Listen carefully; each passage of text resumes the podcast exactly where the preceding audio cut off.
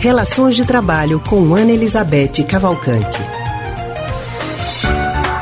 É, quem trabalha num ambiente competitivo sabe o que é sofrer com críticas e até ofensas por parte dos colegas ou até mesmo dos chefes, né?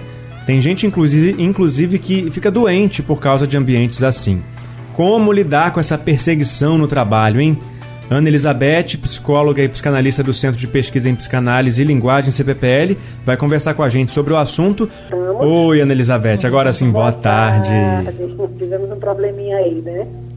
Vamos seguindo, tá tudo certo agora. Oi, Ana, boa tarde. Boa tarde.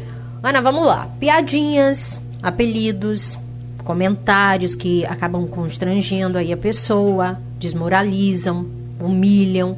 Como é que é lidar, né? Com isso, no lidar, na verdade, com um ambiente como esse?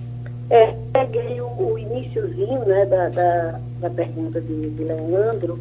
Boa tarde a todos, primeiro mas eu peguei o iníciozinho e ele falava exatamente desses ambientes, né, onde essas coisas são muito frequentes. E eu penso que é preciso a gente entender uma coisa, não é, Lília e Leandro, uhum. que um ambiente organizacional, ele é uma espécie de amostra do que é a vida, ou seja, ali estão as pessoas, é uma espécie de amostra das pessoas que habitam o mundo. Então você vai encontrar pessoas de todo tipo, de todo tipo de personalidade, né?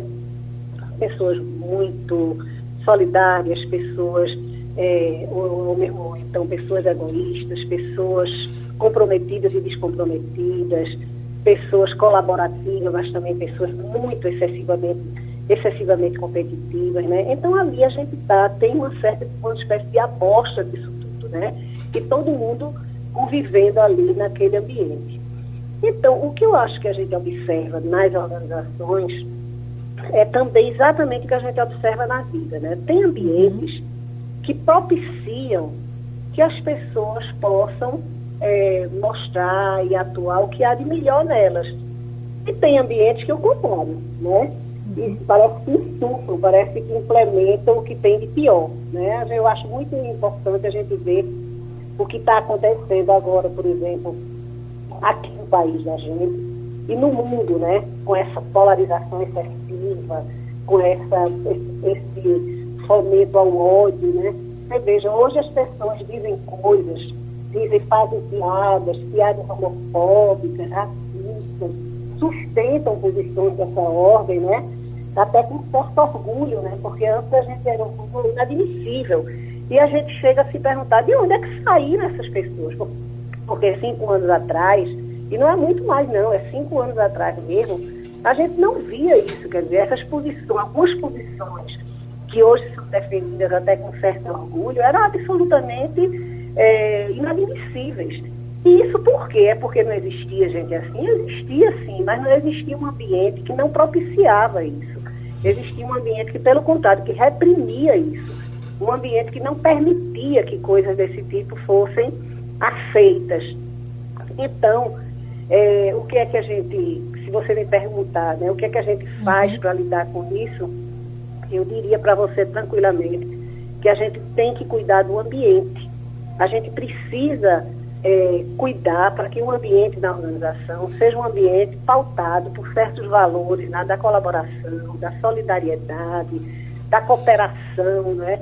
e não se aceitar. Eu acho que tem que coisa de não se aceitar mesmo, condutas egoístas, não colaboradoras, muitas vezes preconceituosas, né?